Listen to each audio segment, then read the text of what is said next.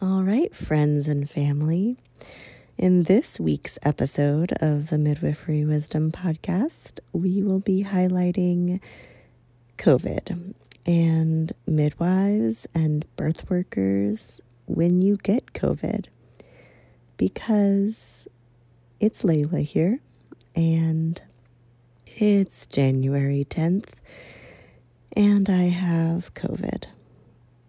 It's my first day of my third term of my first year of midwifery school, and I woke up with 102 fever, aches, and chills like no other.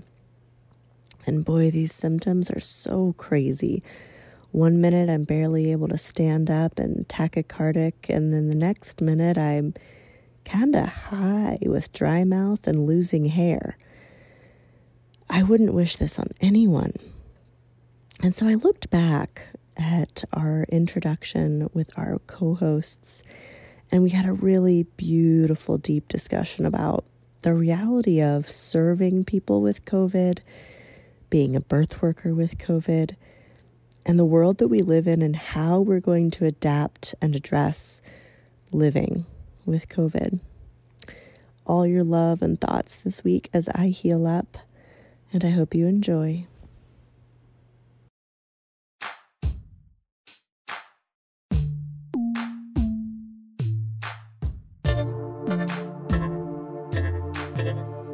Hey, my name is Augustine Colebrook. I'm the principal at Midwifery Wisdom Collective. My focus is on big picture political movements that are happening within the profession, some of the controversial questions, and centering voices that are not being regularly heard. I'm Leila Wyatt. I am a traveling student midwife, learning midwifery from cultures and a lineage of midwifery throughout the United States. I'm here to center the voices of students to hear their calling, their pathway, why they chose midwifery, and even share a bunch of birth stories along the way. Greetings. I'm Jamarah Amani. I am a midwife, a mom, and a social justice activist. I am here to challenge white supremacy, homophobia, transphobia, and anything that keeps people from being their best and living their best selves as we have the human right to do. And I am looking forward to sharing stories of birth justice on this podcast. Hi there, Delmar Bauta. I am non-binary, queer, transgender, Latinx, midwife, and full-spectrum doula. My focus is on increasing access and equity in midwifery care and midwifery education. Hello, my name is Angie Love. I am a community nurse midwife in Vero Beach, Florida, at the practice of Midwife Love. I also do telehealth midwifery through Midwife RX. I'm a mama, and I am committed to maintaining birth choices for all people and educating a future generation of midwives because we will not die out. Uh, this COVID shit is heavy. That's all. That's yes. I've had four known exposures to COVID in the past two weeks, and I've had the entire pandemic. I had four in two weeks and had to quarantine and test each time. Um, one was a staff member, two were clients. Um, and both of those clients were at 40 weeks and so then had to have hospital births. And one two weeks later still hasn't seen her baby. So it's really fucking heavy. I my i feel are hurting and are just feeling really blindsided because i think everybody thought we were rounding some kind of a curve and we're not. We're going in that we're going backwards. So um, my day, my days really have consisted of writing, rewriting, revising COVID policies, trying to order enough supplies for everybody that I love and everybody that I touch, um, checking on people, sending meals, um, trying to coordinate support that's safe, even if it's like we'll just leave a meal outside your door. Um, trying to figure out how folks can still be with their babies and breastfeed. Um, getting tested repeatedly, probably six times at this point in the last couple weeks. Um, yeah, it's it's it's a lot. And one of the questions that I have, and this is I know like a really controversial question, um, but I don't hear a lot of midwives talking about the vaccine for people that are pregnant or trying to become pregnant or body feeding. Um, and I think, you know, I don't have the answer, but I, that's just a question for me. Just, you know, I've, I've seen like the ACOG statement and the CDC's updated statement, and I just haven't really heard much from midwives on this topic one way or the other. Um, it is so. such a controversial question and it's such a individual choice, right? I mean, I think it's all of it. And anyway, the data and the statistics are changing so rapidly. It's hard to even know how to make a statement. I made a video. I made a Facebook video. I don't I know if that. any of you guys mm-hmm. saw it. Yeah. I, I did on live when you did it. yeah. I gotta um, check it. Coming out very strongly that pregnant women should be getting this vaccine, especially anyone past the first trimester. Recommended they get the Moderna because it's uh latest research is showing it's a little more effective against the Delta. Yeah, so I did, which I'm sure, you know, half of my clients maybe don't appreciate, but oh well. So, yeah. um, it is a divided population I serve, and it's interesting navigating all of the differences. I have masking required inside my office, but then I have clients who hate masking. So I have an outdoor lounge chair Today I was out, I think it was 11 a.m. here in the nice Florida heat, doing a prenatal outside on the lounge chair. Mm. Yeah. Wow. And there's some interesting things happening. Mm-hmm. I know that midwives here in Florida are receiving emails from Sunshine Health requesting slash requiring them to report who is not vaccinated as part of their client list which is I think is an interesting boundary step inquiry um, as to why the insurance companies would like to know this information about your clients. And so if you know if your your client has decided not to get vaccinated and so you send a report to Sunshine Health stating so does that then increase chances that we could have some type of i mean we're in the moment right now where medical kidnapping is occurring because of a refusal of a b12 shot that may or may not have ever even been offered. Can not receiving a vaccine during pregnancy include child endangerment and therefore medical kidnapping of your newborn postpartum? Oh we are on a slippery slope, y'all. I'm, I mean, ultimately, I think I, it's so good you brought this up, Leila, because it actually has not about vaccines at all. It's actually about medical sovereignty and authority of decision making. And it comes back to that same debate that we keep crossing over, which is like individual autonomy or public health. And parents make this, they have this challenge when they're talking about all kinds of choices. But I think this has made that debate so prevalent, so at the forefront. Like, do I get to choose or does society get to choose? And I'm glad that Angie has that video because it's so hard to find information, Angie, for people that can like really trust. You know, they really want to hear from a midwife, like, no, really, what do you think? And every midwife's well it's a personal choice. Like it's not circumcision y'all. Like let's talk about this. Like really what are the risks and benefits here of this vaccine? And i don't think a lot of people are giving good answers to pregnant people. So your videos does really ebb cool. does ebb have some content out about it? I think they do. Yep. Yep. Delmar, have you read it? I have and it's excellent. They have like a whole class on it that's what I thought. Mm-hmm. Mm-hmm. Do, do they have midwives involved in that conversation on evidence based birth? I don't remember. I just I haven't I mean I maybe I'm out the loop because I hadn't seen Angie's video, which I'm gonna go watch after we get off. Um, but I hadn't seen any midwifery organizations make a a statement, which is really what I was speaking to because I think that you're right. People want to hear from midwives. Yeah, ACNM did come out and recommend the vaccine as well. Okay, good. Yeah. And it's an unprecedented time that most of us have not lived through a pandemic as severe as this.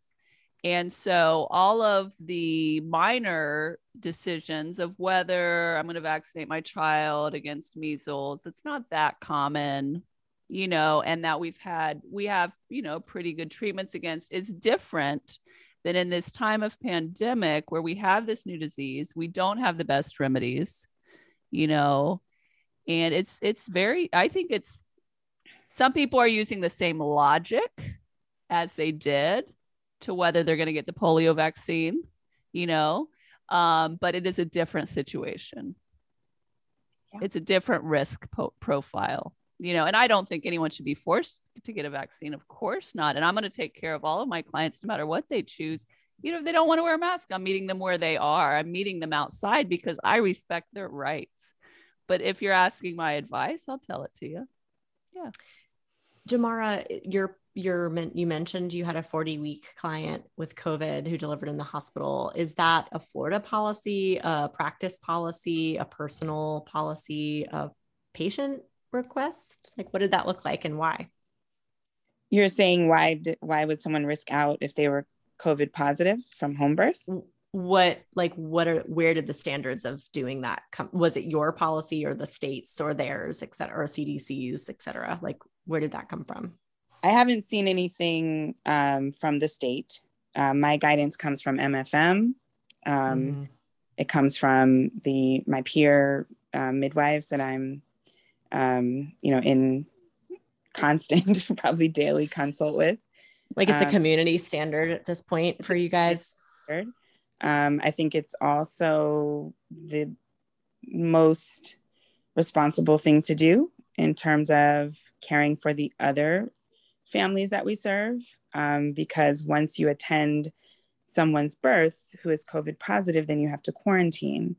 So then, as they're as a midwife, I can't go to someone's birth two days later if I've been at a COVID positive client's birth. And so mm-hmm. it takes my entire staff, my student midwife, my assistant, um, out the game until we are cleared. And so um, I think that healthcare workers in particular have to be really mindful that we can't be going from COVID positive family home environments, then into a clinic setting, then into the setting of a family who doesn't have COVID and just spreading those. But that's exactly what they do in the hospital and you right. are holding yourself to a higher standard than the hospital is who right. would take care of a covid birth using appropriate precautions and then go also take care of other people so i'm not saying you're not being responsible and i respect your choices i have attended a covid positive birth this past spring. So i have had a different experience in that so. And then what were your how did you what did you do after? Did you notify your other clients that you've been exposed to COVID and quarantine and test and all that? No, I had been fully vaccinated at that time, as had my student, as had the um, doula who was attending her. And we wore N95 masks and used all the appropriate precautions. I took in three air filters from my office and put them all around the both the mother and the father were still in their contagious period. He wore an N95. We all wore N95s. Um, I don't think I had anyone do, uh, you know, for the next week. Um, so I didn't, I didn't feel the need to quarantine since I had used all of those appropriate precautions. Yeah, and that brings that's that's a really good, you know, I think that the question I was having on, on kind of on both sides is the difference we're this is not going to go away for the next couple of years. Like this is the same problem that we're going to have tomorrow and three months from now and maybe even nine months from now when it comes to exposures and a known exposure versus being exposed at the gas station is different because you're like i know this. I, I i i know that i was exposed. I have i have to do what feels right to me which maybe for Jamarah is to tell my patients cancel my prenatals and postpartums or move them to um, virtual and hire a backup if until I test negative and don't have symptoms seven to 14 days later, or it is to transfer them because that's the way you can sustain your midwifery practice. Um, I'm asking that question mainly because kind of to hear both all of your perspectives because my husband is an ER nurse and is exposed to COVID every day. He's like, literally, we had 30 patients with COVID yesterday. Like, what do you mean I've had exposure? Like, yeah, I, I'm coming home after having exposure. So, you know, when I was called to a COVID positive partner, the partner of the birthing person was COVID positive recently. Um, she says, you know, I've called five birth assistants and no one will come. And if I can't have a birth assistant, I will have to transfer them because I, I won't birth, I won't attend this birth alone. And I was like, well, if I wear a 95s gloves and a face shield the whole birth, how is this any different than my husband working with COVID patients every day? Um, so I did, you know, I attended the birth with full PPE. And then I did move all of my prenatals and postpartums to either virtual or postpone them and then tested seven days later. Um, that's going to be my new norm, but everyone is going to have a different norm. And so I was just interested, Jamarah, if that was like your personal preference or if that was a law that, you know, your, or a policy practice. And then Delmar and Augustine, like, how are you guys planning on adapting and developing because I don't think this is going away. I think this question of like how do we attend COVID patients is going to stay. I want to point out that to be able to say yes to going to a COVID positive birth is a position of privilege. Yes. Some of us are at much greater risk of dying or having long term consequences from COVID than others of us. Um, so, is going to that one birth worth your life? Some of us don't have to really consider that question. Very true, Delmar. Very I really true. appreciate that. And I had just to point out, I had already had COVID um, over Christmas when I went to this birth in the spring. So, yeah, I would say just along those same lines, Delmar. Um, also, I think that the region that you're in, the community that you're in, the backup availability, the choice possibilities also impacts the decisions that are made. And I think that midwives across the US and across the world have to make the best choices for themselves, for their clients, and based on their community standard of care. So it sounds like for Jamarah, at least, that's the community standard of care that what makes sense and there is somewhere for that person to go i attended um, uh, uh, births at the birth center that I'm the clinical director at in um, India during the second wave of COVID in India. And um, our backup hospitals would not take them. Um, so one of them stopped taking COVID clients altogether, and they're all for-profit hospitals, so they can make their own choices. Um, one of them would take COVID patients, but our my backup, we had this conversation, and she was like, "Look, unless they are incredibly symptomatic with a pulse ox under 95, I don't want to see them. I won't admit them. Um, and so we had nowhere to send them, and you can't abandon clients at full term. And so I've attended a lot of COVID positive births, um, some even symptomatic, because there was nowhere to send them. But in that region of the world, in that particular environment, that was the safest, most appropriate thing to do given all the circumstances. Um, and i don't think every midwife should make that choice i just mm-hmm. i think that mm-hmm. that we're all going to be needing to um, we're all sort of skating around figuring out case by case even. Um, and i think that that is appropriate. I don't think we can have hard and fast policies for for many situations like this. We are all making it up and figuring out as we go along. And i think that there are those of us that also may not attend or may choose not to attend um, you know, a client that has HIV or hepatitis B or right. something else highly contagious, um, because the risk to ourselves, our families, is too great. Um, yeah. I have unvaccinated children at home that are too young to get the vaccine. Um, a son with asthma. Um, you know, I also have a 90% Black um, practice population. So my concern about exposing other people mm-hmm. goes a lot mm-hmm. deeper in the sense that I know that my clients are at, at greater risk. Um, Everything. So it's it's not just like yeah. oh well if they get COVID from me, you know. It's I mean I had a client that uh, 27 years old and healthy went into um, COVID induced preeclampsia overnight from mm-hmm. fever to HELLP syndrome, literally the next day. Hmm. Um, mm-hmm. There's not a probably, that's probably a higher occurrence in the demographic that I serve than in white populations. Um, so I think there are different considerations depending on who you are and who you're serving. Definitely. Definitely. And that's one of the things I love about midwifery care is how unique it is and how we are taking so many different individual variables into account.